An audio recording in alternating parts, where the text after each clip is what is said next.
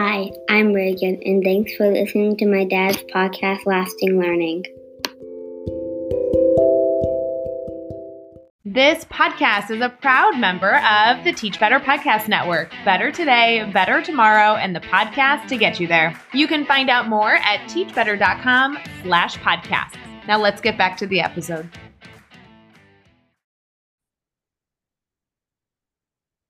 All right, everybody, welcome back to another episode of the Lasting Learning Podcast. Today, I'm sitting down having a conversation with a woman who is freezing up in Chicago. From here in Florida, it is absolutely crazy to me to think that people are still freezing. We're recording this in spring, and spring breakers are all over the place here outside of my house, but not my guest today. My guest today is all bundled up with a scarf on, shivering at home. But uh, I'm excited to hear her warm thoughts, her warm wisdom as she joins us today to talk about leadership, how to be an amazing leader, and how to create that culture of excellence in your workplace and in your school. Today, got Beth Napleton here to, to lead the way. Beth, thank you so much for being here today. Oh, I'm so glad to be here. Although in person will be even better because I could get some of that Florida warmth. But you know, it's how it how it goes in Chicago sometimes. well, just know if we want to leave people hanging and do a part two some other time, you're more than welcome to come on down and we can record something face to face. A little sunshine, yes. Never hurt anyone. Some vitamin D. there you go.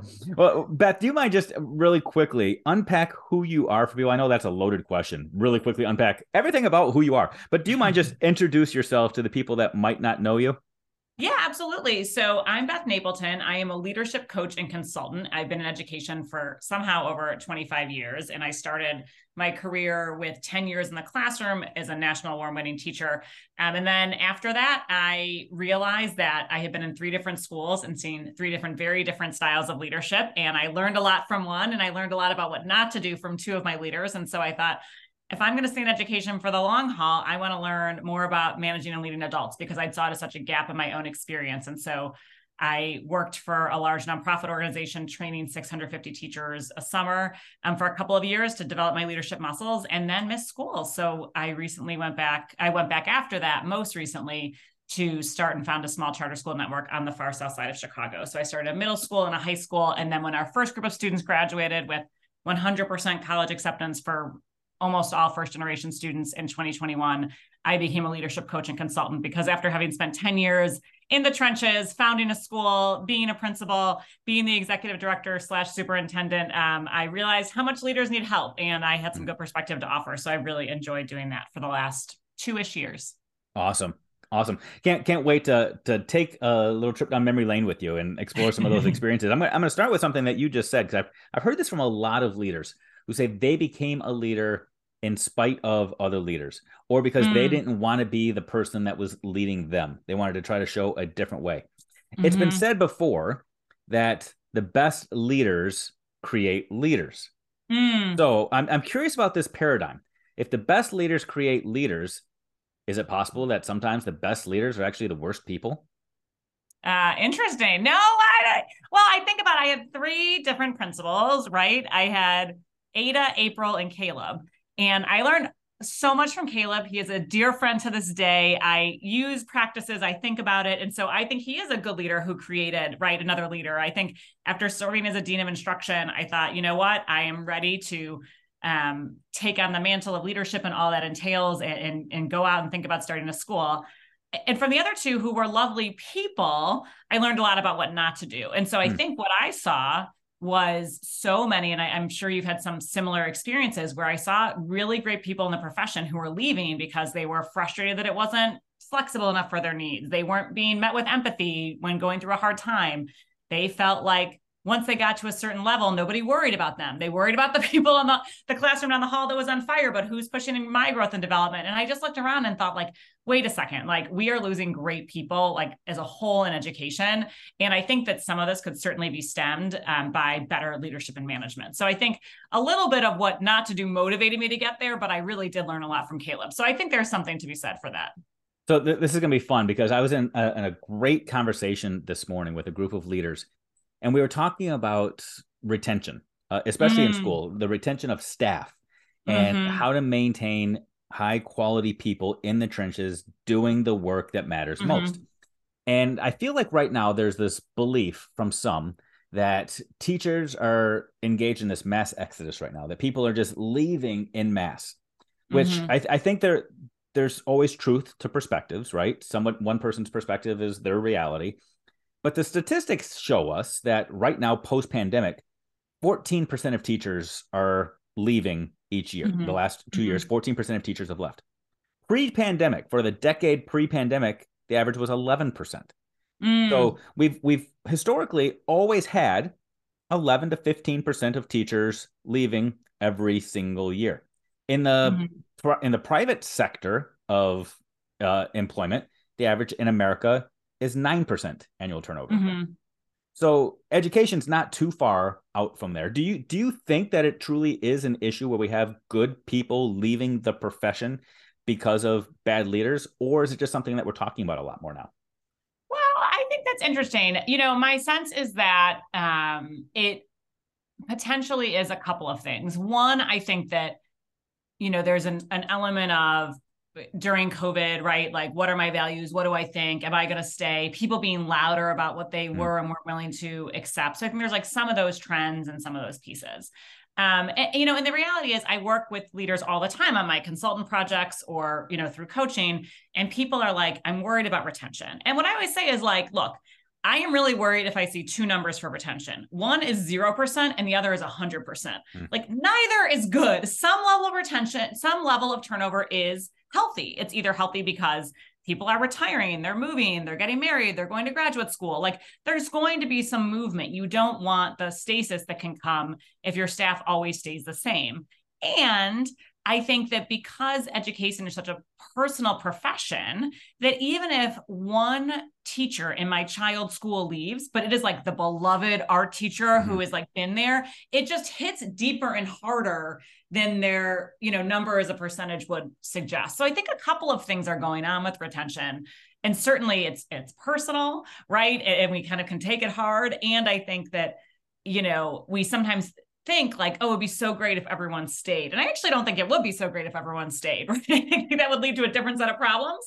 Um, but it's it's how do you get enough of the people staying right to kind of provide consistency for kids consistency for families consistency in educational programs so right and you didn't say these words so i apologize if i'm putting these words in your mouth but what i'm hearing and what i'm thinking is we need the right people to stay so I, mm-hmm. again, I don't I don't know that you said that specifically. So if you if people are mad about yeah, me saying that. no, that, no, hundred percent. I mean, and look, like that can be loaded, right? What are the right people? But like I always felt like when I was a building leader, it was about people with the right orientation towards growing, right? Mm-hmm. They welcomed feedback, they wanted to get better, they improved, and you know sometimes people would you know you'd have like a first year teacher who was struggling with management. And i was like i i take them all day long because they're hungry they're after school they're working on this as opposed to the person who has great management but you know felt like they had it all figured out and didn't want to take any influence so, so i think you do want um you know folks who are really making an impact for kids. Sometimes you know we've all worked with people who've stayed too long at the party, right? They're burned out, they're frazzled. It's not good for kids. And this and because it is such a personal profession,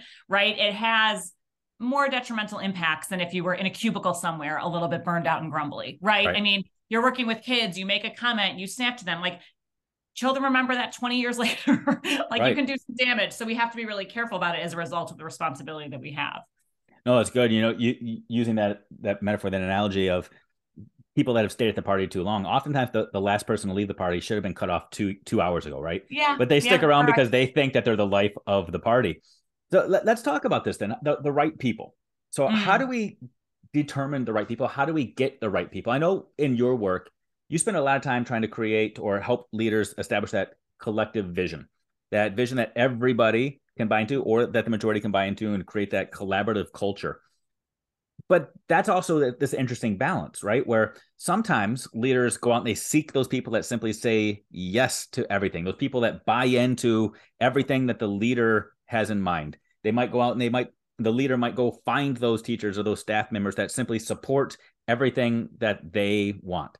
And on the other end there are those leaders that buck the trends and they're they consider themselves a renegade or a, a groundbreaker or trailblazer and the staff has no idea what's coming next. Mm-hmm, so how do you find mm-hmm. that sweet spot? How do you collect create that that collective vision where everybody seems to be going in the right direction? Yeah, I mean, I think that's it's a great question, and you know, illustrates the complexity of the endeavor. Sometimes you'll feel like, okay, I get a vision and get everyone on board with it. Like, check. Like that's not an afternoon's worth of work, right? like, it's hard, it's complicated. They're humans, they have opinions. There's, you know, the basement flooded, the bathroom's broken, right? Like all of those pieces.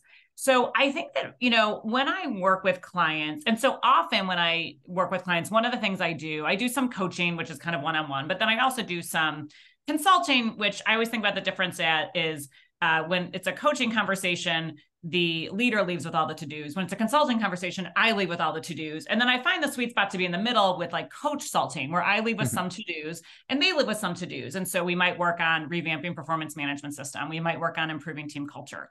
But part of the initial phase of any uh, phase of any of the work that I do is kind of doing a current state analysis. Where are we at and what's happening? And what I often find, so like let's dial back to the root of the issue. And what I often find the issue is when people are struggling with this is the leader is not clear on what mm-hmm. they want or what they think. And sometimes it's because they're really busy. Sometimes they're in firefighter mode. Sometimes um, maybe they had read a book or done a workshop or like their thinking was evolving on a certain piece, but they hadn't had time to really see it through because they had to sign off on payroll and go to the job fair and do these pieces. And so often with leaders, we'll start our work in just having time on the calendar on a regular basis to talk about like what is your vision for your role in instruction and culture and operations? And it's very difficult to be shoulder deep in all three of those. And so let's think about your strengths. Let's think about what you bring to it. Let's think about what lights you up. Let's think about the rest of your team and district priorities and really get clear on where do you see your role so i'm working with a principal jeremy who's in durham at a medium-sized charter school there and he realized like I have been sucked into operations for, for, three years and I have a great operations person and I trust her completely. And there are two things I think are really important. And I can tell her those two things that are important. And then she will run with it. And that actually frees me up to roll up my sleeves and get more involved in, with instruction, which is really where I want to be. And so I think that a lot of times with that vision, the first step for leaders is, hey, what do I actually think? And it's not as easy as, you know, I'll ask leaders that and I will be met with like kind of a, a blank stare, right? You know, it's like, I no one I haven't had time to think, what do I do? And so then once we get clarity on what they think and where they believe, then we can start to say, well, what needs to be true from your team? Where is it now? What kind of steps do we need to take to get to that vision? And you know, I always say, you know, Jeremy just rolled out this management memo that we worked on together a couple weeks ago to his staff. And you know, as we kind of role played various reactions to it, you know, what if someone said, "Well, this is not what I signed up for?" And I say, you know what? I always say, like, we are so grateful for everything you contributed to date but I wanted to share this with you because this is the direction we're heading in. And right. and you know, this this might have been the right fit for you when you came on board. It might not be anymore and no hard feelings. And I'm not pushing you out the door, but we need to be aligned on this if we're going to be moving the same direction. It's going to be better for you, better for me, better for our students. So I think it's it's that's always it's almost always the first step. No, I, I love that clarity is is so key and having that clear definition. I, I, I you and I we spend a lot of time in the same lane doing a lot of the same work. So I always love hearing the perspectives of other people. I see a lot of leaders who struggle with that articulation of where are we going to be in the mm-hmm. future. They they mm-hmm. they're sometimes articulate on what they want for themselves, where they see mm-hmm. their career going, but where we as a system, an organization, a school are going to go is so much more difficult to articulate which is mm-hmm. why sometimes politicians get involved and they say, okay, we'll just shrink it down to the most simplistic denominator of student achievement and tracking those gains, which it's a measurement, but it's probably not the the measurement mm-hmm, that most of us mm-hmm. value. And as leaders, we we wrestle with this.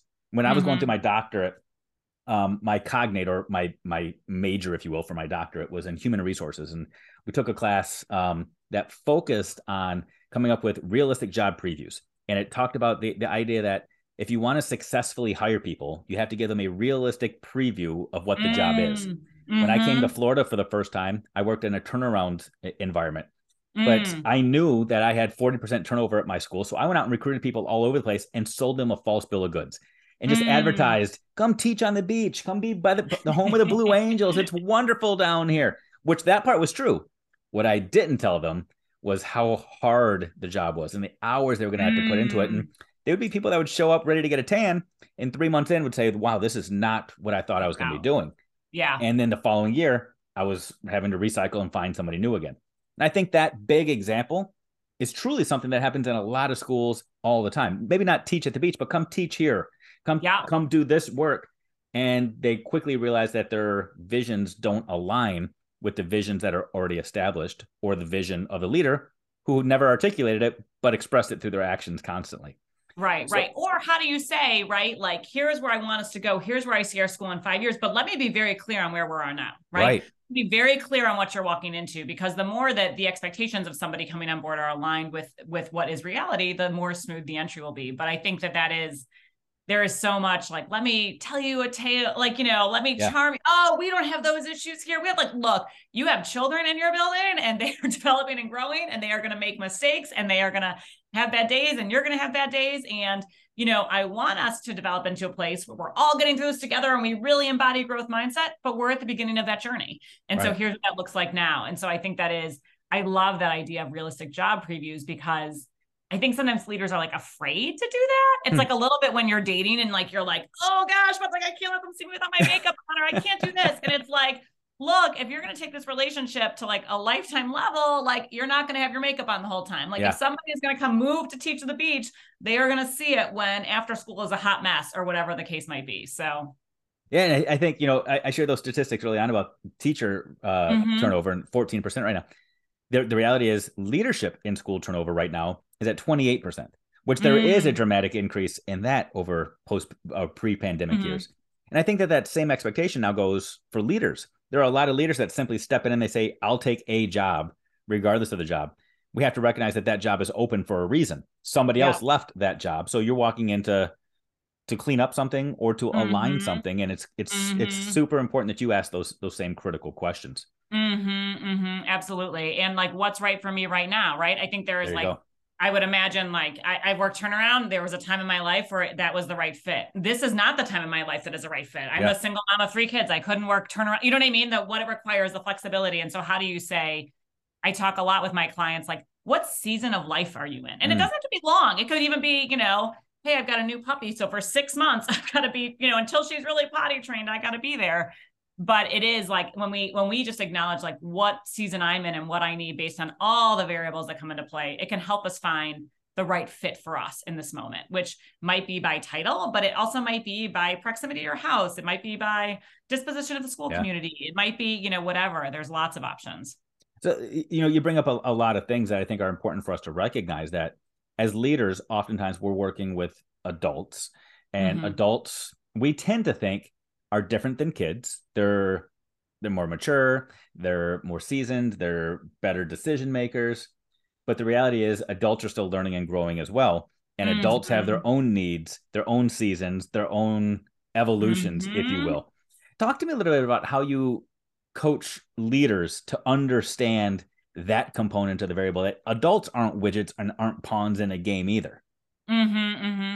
It's so interesting because I was just uh, talking with a client this morning about this because they were saying that in their building, everybody is pretty good about having a growth mindset about kids and kids are learning but they don't bring that same growth mindset to their own selves or mm. to each other and how it is the school is kind of just like locked in this place where it can't progress because people are afraid to make mistakes they're blaming themselves or others um, as opposed to like you know whereas like you know most classrooms hopefully if you walk into it mistakes are an opportunity to learn. This is how we discover new ways of doing things.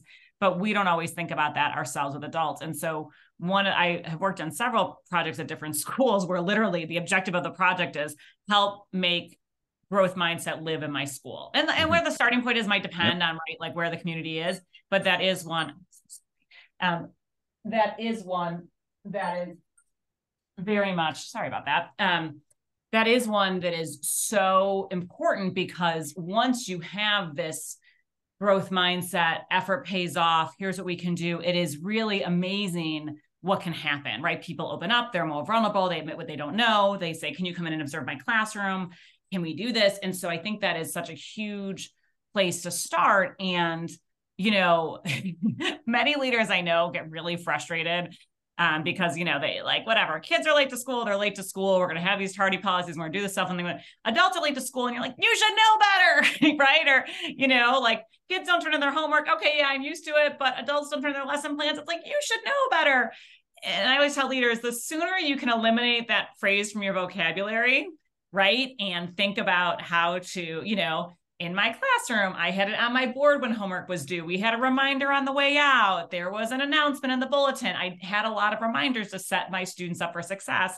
It's the same thing with adults and lesson plans. And you may not like it, but they're going to turn it in more and then you'll be happier. So you don't you don't have to like it, but acknowledging it will help, you know, dissolve some of the frustration that you may feel.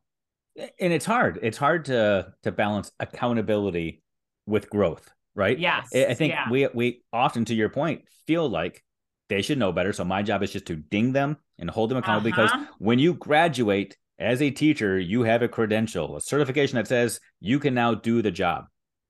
But we also recognize that in all 50 states, district and in virtually every single district, teachers are rewarded by longevity.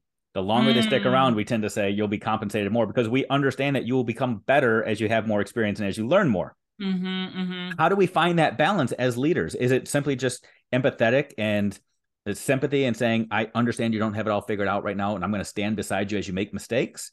Or do we balance that with accountability and we have to recognize every time somebody makes mistakes that they'll stop making those mistakes? Like what what do we do in a practical sense? Yeah, I think that's a great question. And I think the analogy that comes to mind is um a little bit like a sandbox filled with dirt, which hopefully that brings a visual to your head, even though it makes no sense. I don't know what that would maybe like a raised bed. I'm not like a gardener. Okay. So right? a garden with no vegetables yet. Got it. Okay. Right. But but so I think about it, it's like in some ways, accountability to in a lot of ways, I think, is about communicating boundaries, right? And so it's like, here's the boundaries of the raised bed. Here's the boundaries here. Here's what you can't do. Let me be very clear. And like, you know, it's you touch the electric fence, you're gonna get shocked, right? Like here are the boundaries and I and that is part of my job as the leader, right? We we I'm sure have both seen leaders who don't hold folks accountable, and that leads to it's all kinds of problems, right? Mm-hmm. But then there are people who are only focused on accountability, and that leads to different kind of problems. So the balance, I think, is in okay, let's have accountability with clear kind of lines and boundaries around it, and then inside that, I have some soil, and I'm trying to make it as rich and as fertile and as nutritious as possible, so that plants can thrive, or so that students can thrive in this case. And so I think that when I think about where energy is spent as a leader, and it depends a little bit on what time of year it is and how you're communicating expectations and all those pieces. But I think about really the bulk of your energy is how do I get how do I get my students to grow? How do I get my adults to grow? What can I do to, you know, make sure we have rich PD opportunities to make sure that we're celebrating and affirming what people are doing right. We're spotlighting exemplars of excellence in the building, right? Or across the district or the network or whatever the case might be. So let's do that. And, you know, yes, I am going to be clear that, you know, you have to be to school on time or you know you have to be you know on time to your duty post or whatever the things are that are the boundaries and I will enforce those. But also, the major once I've communicated those and continuously communicated them because people need to hear it more than once and in multiple ways, I can really focus on I'm here to help, I'm your partner. And it can be hard because I think sometimes teachers and staff are suspicious, right? Mm-hmm. You wanted to see me? Well, are you evaluating? Let me like put on the dog and pony show. And it's like, how do you really help and I work on this with a lot with clients, right? Like, how do you build trust? How do you show them you're really their partner? How do you show them there to help? Which, by the way, might mean biting your tongue sometimes when you would like to say something. But if you're really trying to show them that I am here to help you grow, right? They have to know that, you know, you're going to see me make mistakes and that's going to be okay. We're going to learn from it as we go too. So, oh, so good. I think it's, I'll use some educational jargon. So if you're not an educator listening to this, I apologize but it, it's using assessments formatively and summatively, right? Yes, we, we tell exactly. teachers to do the same thing in their classrooms, not to create a different category on the assessment, but anytime you assess learning to to use it to process what what did you do right, what did you do wrong, what can you do to improve. As parents, I know I do that with my kids. When my kids are making mistakes, I look at myself and say, "Oh my gosh, what am I doing as a parent? Mm-hmm. What what did I do wrong to send them down that path?" But I think sometimes as leaders, we skip that step and we just use everything summatively as a judgment it's this, and we say it's their fault as opposed to looking at ourselves and saying, well, what am I doing wrong where I am not leading them, guiding them, supporting them enough so that they understand what's right and what's wrong? What can I be doing differently? So when you're a leader, when if you're an administrator, an evaluator, using that to, to get rid of the the dinging, like you said, the the gotchas, and saying what use this as a reflective lens for yourself what mm-hmm, are you mm-hmm, doing right mm-hmm. or wrong because you want to see amazing things if you're not seeing everything amazing what do you need to be doing differently to get it to that point Absolutely. Well, it's interesting. One of my favorite sayings I learned from a principal I had many years ago. Um, and you know, she used to uh, she was a co-principal I learned from. She was also a great leader. I didn't mention her, but I did learn from her. And she would say, point with a thumb, not the finger. So if you're mm-hmm. listening at home, you, you know, put a thumbs up and point to your chest, right? Point with a thumb. Don't point with your pointer finger out at someone. Because she used to say, when you point at someone, three fingers come back to you. And I think that that is what you're talking about as a leader is how do you point with the thumb? What did I do in the situation? If my staff is continuously late, and I bring up lateness because it was the people that I have, and it would set the whole day on the wrong note. If my staff is late, what am I doing? You know, t- saying it once at the beginning of the year is not it. How do I hang up a clock over the entrance in bright digital letters? How do I remind people every day, like, hey, remember, 729 is on time, right? Don't, you know, if you walk in the door at 730, that's not going to help set you up to, you know, be at the huddle on time or do this. How am I very explicit with what I expect and say it over and over again? How do I point with a thumb and say, what role do I take in this? I can only control myself. So how do I make sure that I am doing everything I can to help with the situation? What do you what should you do if you are running late? What should you do if you get a flat tire? What if you catch a train? Here are all the things you can do so that we can make the building run on time. And so I think that when leaders point with a thumb and also narrate that to their team, say that to their team, say, you know what, I know that the meeting started late today and I apologize. I didn't remind you all this morning in huddle. We were starting at four o'clock sharp. It shows people ownership. They respect that. And then, but you still say, and next time, let's make sure that we're on time no matter what. Right. And right. so I think that point with a thumb is one that has steered me right in many situations, even when it's been difficult. I, I love it. And, you know, something that you said, I'll, I'll, be a little bit more crass using some of your words. it's possible to be an effective leader without being an asshole, right? Yes. I think, I think at times um, that is a struggle. When we think back on the the ineffective leaders we had, there's pro- that that word probably comes to mind at mm-hmm, times mm-hmm. where there was a, a a little bit less sympathy, empathy, support than we would have liked, more barking and less doing so I know when in your work, you spend a lot of time shoulder shoulder, standing next to somebody, helping them truly create that plan of action because mm-hmm. you're there coaching and consulting because things aren't going perfectly. If everything's going perfectly, they don't need to reach out to you, right? It's probably not a school if everything's going perfectly. there you go. That that's true too. That somebody doesn't have a realistic preview of what's really there. happening. Yeah. Yeah. So how do you find that balance? Sometimes when I work with people, I offer advice, I offer encouragement, and then as soon as I leave, they go back to their old habits and their old ways mm-hmm. of doing mm-hmm. things because that's their natural tendencies. How do you encourage people to stay true to the actions and the plans that they've put in place? Is it just finding that balance between between coaching and consulting, knowing that you'll give advice, but you also stand beside them? They have to do the work, but you're there to guide them. What what does it actually look like to work with Beth?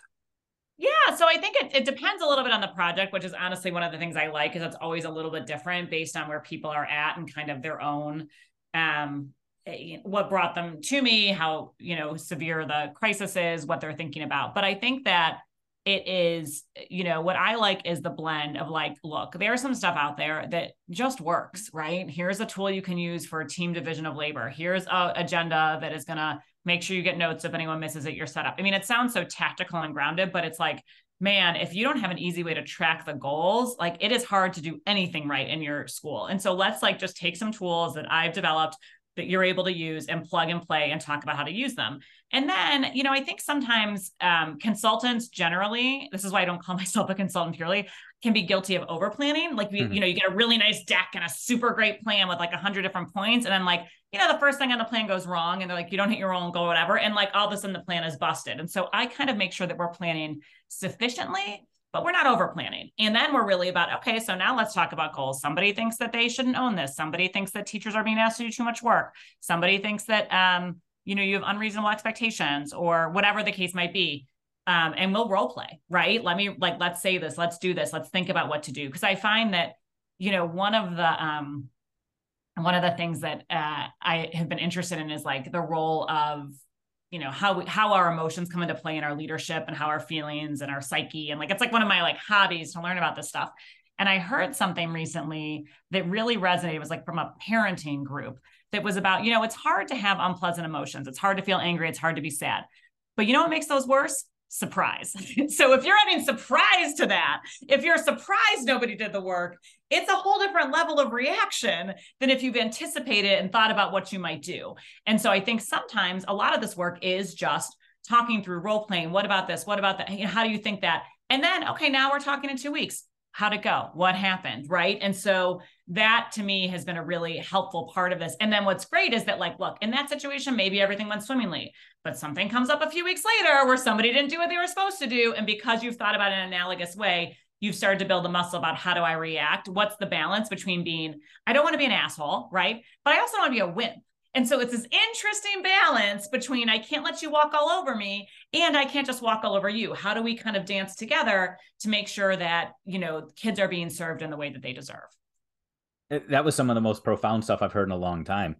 That, just the notion of eliminating surprise.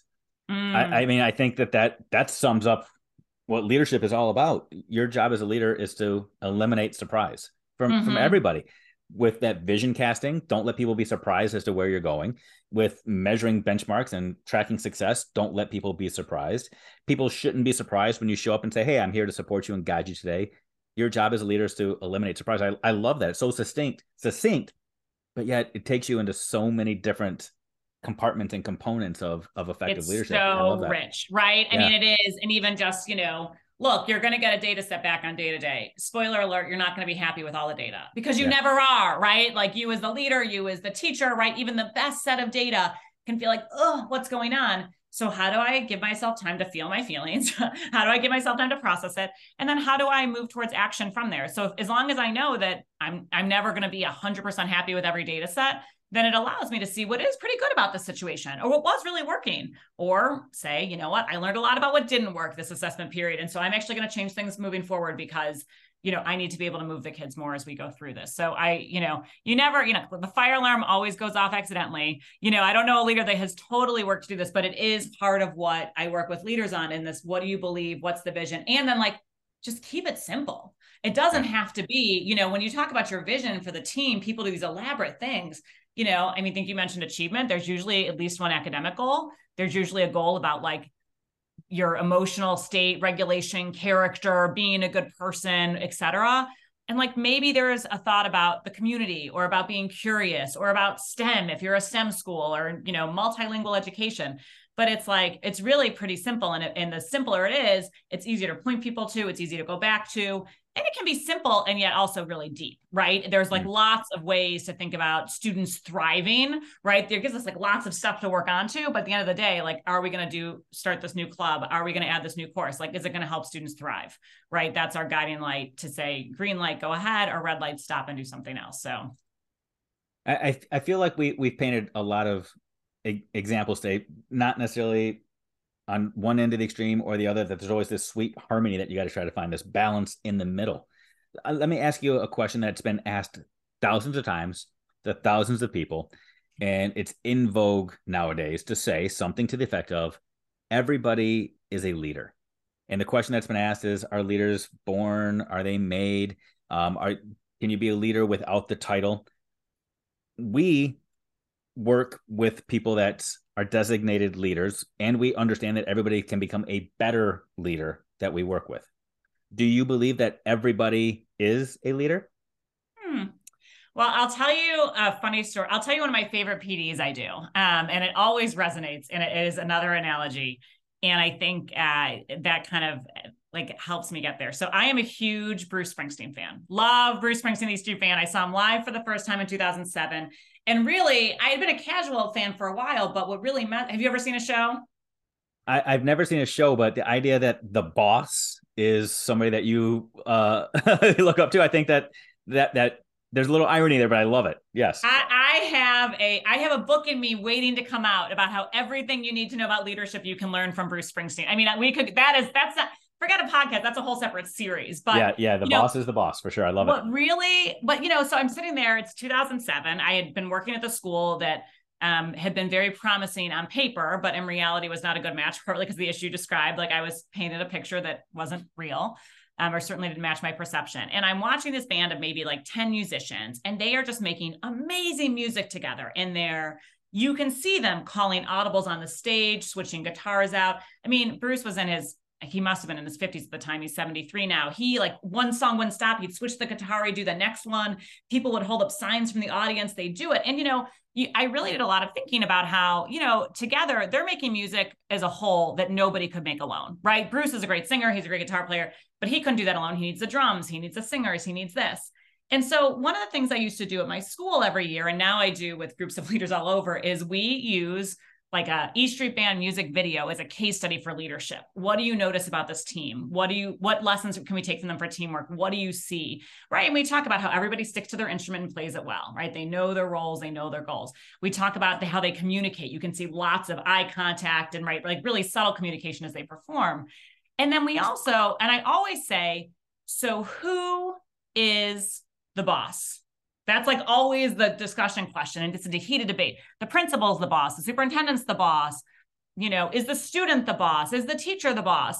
And, you know, what I always tell people is like, there is a stage in your life where you are the boss and you're making the calls and you're saying, we're doing this song, we're doing that, we're doing this, right? And that might be in your classroom if you're a teacher. It might be in your school if you're a principal. It might be at home if you're a parent. But there's something in your life that you are leading. And so when you are in that situation where you're leading, how do you take these lessons and make sure that you're clear on what you own? You're clear on what you need to communicate to others. You're enjoying yourself as you do it, by the way, right? And you're committed to high quality excellence. So I don't know, you know, I think that phrase, everyone's a leader, it can get real murky, it can get real tricky, but I do think everybody has some inner Bruce Springsteen, right? I think that's like a great part of ourselves. And you know, I used to have a paraprofessional who was amazing at running recess. She wasn't the boss of the school, and I wouldn't necessarily have called her a leader in other ways, but she could get everyone lined up in the building, safe, ready. So it was a beautiful sight to see. And so, like, that was her stage. You be the boss there. But also, please know when you go into a classroom with two co teachers, you're not the boss. Like, you're the supporting saxophonist, right? And you're looking to them for the cues. And so, a lot of it is knowing in any given situation who are we kind of taking some of the calls from? Who are we looking to for guidance? And, and you look like there clearly is a lot that went on behind the scenes. Bruce isn't a dictator, right? The band would have quit. They would, you know, whatever. So you're you're you're working with them in ways, but at the end of the day, someone has to make a call. And so how do you how are you clear on who that is? Oh, that's so good. That's so good. I, I I need to sit in one of those sessions with you because yeah, it, you're right. Everyone is a leader at some point, but the most ineffective leaders feel like their job is to lead everyone at all mm-hmm. times. So mm-hmm. yeah, there's so much there that again, yet another rabbit hole. So when you, you, come down to Florida for part two, we're talking about that. How's that? Sound? I would be look. It is my favorite. I used to always joke my day getting ready for, and you know, truthfully, you know, we'd have a couple new teachers every year. We were growing school, and there were some years where I'd say, "Do I have to do this?" Everyone kind of gets the gist of it, but there were some PDs that I felt like every year kicking off with the new team was super helpful to do and this was always one of them because people got new insights they got new he says, but I used to always joke that I would like go into my office and I'd be like, do not interrupt me. And I would be on like YouTube looking for like the perfect clip for like seven hours. It was like, I usually am like very efficient and very goal driven, but I was like, this is my favorite PD to prep for the entire year because I just feel like I need the perfect video where the camera work shows all the nuance of the band. That's awesome. That's awesome. Seven hours in your office listening to Bruce Springsteen to prep for that moment. Watching, yeah, you do what you oh, got to do. One of them shows Soozie right. This one has Max close up. And yeah, I, I think in, in every time I go to a show, I think like, man, I am so glad I'm an educator, but I kind of wish that I was a roadie for the E Street Band. oh, that's incredible. That's incredible. Yeah, I, again, I've never seen him, but uh, I, I, feel like it's getting added to my bucket list here because uh, I would. I would. He's on tour now, and he'll be okay. back in the. He's doing a swing in the fall. He actually started this floor tour in Florida this year. He started in Tampa, so that was where he kicked it off. It's a big okay. show. So he's doing a whole tour, but he is. And, and look, like what's kind of amazing is, you know, I think that there's kind of Bruce Springsteen for every, I mean, he's 73 and he's doing this. And so I think it really does, like, I always leave so inspired thinking about like what's possible, how you can lead. And this team that's worked together for like 50 years at this. And they've yeah. had some ups and downs and ins and outs. There's, a, there's a lot to really gain in there because it's just, um, he, he does a lot of magic. So, and, and whether it's Born in the USA or Glory Days. He's, he's got some of those iconic songs that you know you're going to hear at every single concert, mm-hmm. and the concert's not done until you hear that song, right? Yeah. I, I'm wondering for for you, when when you share leadership perspectives, everybody comes with a different need. Everybody comes looking for a little bit different support. But there's got to be some foundational principles that you know your work is not done until you've had an opportunity to share this with them. Are, are there are there some embedded truths that flow through. You know, if, if you were speaking to every leader on the planet, and you had the opportunity to share something with them before you walked off of your E Street stage Mhm, and dropped mhm. that mic. What what would you share with everybody and say this is the thing that all leaders need to understand and know? Yeah, so I would say, you know, the thing that really comes to mind is that leaders need to know and understand that they are an incredibly valuable it's incredibly valuable for them to invest time and resources in their development. And i find that often you know leaders are doing the budget they're in charge of this ah i could buy new books i could have a new lunch aid i could do this or i could do this program. And when i see leaders shortchange themselves on their development it hamstrings their entire organization right? Whereas like if i were playing a game of dominoes and i had it all nicely laid out and there was one domino that if I hit that domino could get every other one down, it would be the domino I'd hit, right? And that is the leader in a school. If I can get the leader invested, if I can get the leader right to um, understand these ideas or to think about how to lead change or to move to standards based grading or whatever it is, or to be invested in that, then I can get everything else going here. But I think sometimes, especially when leaders are newer, price tags can be scary right? We're all like somewhat frugal as educators right? Everyone was like busy like using every you know side of their fold you know file folders inside out when they were um, coming up in the classroom. But i do think that leaders are worth investing in. And they need to know that and they need to own that because they have a tremendous impact on so many students. And i think that there can be an element of servant leadership like oh not for me you're not this but it really only hurts kids in the long term because you are the single the person who can most impact your building So true. So true that that that level of vulnerability. First of all, you have to understand your impact, understand the difference that you make, but you also have to have that vulnerability to say, and there's somebody else that can help support me in my journey. That your Mhm. willingness to sit down and say, "Hey, I'm going to reach out to Beth and see if she can help grow me," is not an Mhm. indictment on on you. It's not a, a a signal saying that you are weak or not able to do the job. It's you providing a realistic preview of your future, right? It's saying, "Here's where I am right now. I know where I want to go. I'm not there yet. Otherwise, I would be there. So let's see if somebody else can help support me and guide me." yeah. And, and this is what high performers do, right? Yeah. I mean, this is what everyone does. I think sometimes people think, well, I only get help. I'm doing okay enough. Well, okay enough isn't where I want any of my employees. Like, I want people to be thriving and happy. And I think sometimes people are willing to move mountains to help their, you know, strong teacher or they're promising AP. And it's like you have to treat yourself like you would treat a high performing employee, Yeah. right? You have to invest yourself. You have to do that as well. And so I think it's like, you know, look, I, I, I, you know, being from Chicago, right? The Bulls of the '90s, man. There's another team you can learn a lot from, but like Michael Jordan. Uh, remember, they were nothing until they beat the Pistons. I'm just well, saying. there were some very rough years. We went up against the Pistons and kept losing. It was very dispiriting, but finally broke through. But look, like Isiah Thomas had a coach. Michael Jackson Yeah. has a right. Michael Jordan has a coach. Michael Jackson probably had a coach too, Yeah. right? I mean, people have coaches in, in different areas, and so I think that you know it is not a sign of weakness; it's a sign of strength, actually, because it's saying I want to get to the next level, and often we need ob- objective perspective. We need capacity of someone else. Um, you know we need the time. And, and also you know when you when you've only been in you know a handful of schools as any one of us can be in at any given time you sometimes have a more limited perspective. So to bring in somebody who has worked with more leaders who has more perspective this happens all the time. It can be really comforting as well. So Yeah, that's good. So for those those people that are are listening to this, or a couple people that choose to watch this on YouTube, and they're lazy like me, they don't necessarily go down and look at everything in the show notes and see all your links. Uh-huh. If they wanted to, if they want to just listen and say, "Oh, I, I this lady sounds like she could be of support to me. She could help grow me." How can people find out more about you and how to connect with you? Yeah, absolutely. So the first resource I would offer the listeners is if you go to leadership-quiz.com, you can take a quiz that will tell you what you most need in your leadership right now. So I think this is a really valuable resource. I'm a huge fan of self-knowledge. I think it kind of your reaction to the results helps tell you something. Um, and that'll help us start to keep in touch. I also have my website, bethnapleton.com, and I'm on Instagram, Facebook, and LinkedIn. Um, and I try and post resources as well there. And so I, you know, love to work consulting, coach salting, coaching, doing doing Bruce Springsteen PD, right, is one of my favorites for all the E Street Nation fans out there and those who aren't. I I make Bruce Springsteen fans as a side product, as a, a lower objective, but it's an objective of those. I am expanding E Street Nation. So Oh, I love it, love it. Well, I, people, I, if you're listening to this right now, I would strongly encourage you to to get in touch with Beth. She will grow you just just like she's grown me in these last 40, 45 minutes here. Imagine what she can do with you with multiple sessions, multiple opportunities to get to know you, your individual needs, your individual strengths, your individual struggles. She can grow you, she can grow your school, she can grow your system. So so reach out to her, especially if you're in the Chicagoland area. But hey, sounds like she's willing to travel to Florida too. So regardless I of where you are, I do a lot over Zoom. Zoom is yeah. my friend. So, so, so absolutely. There you go. So reach out, connect, and uh, be inspired.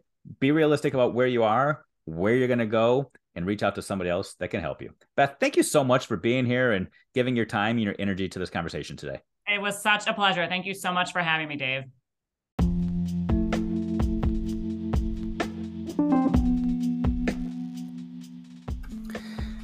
Hey, I hope you enjoyed this episode of the Lasting Learning Podcast. If you're interested in learning more, feel free to listen to additional episodes or to go check out schmittou.net. That's S C H M I T T O U dot net.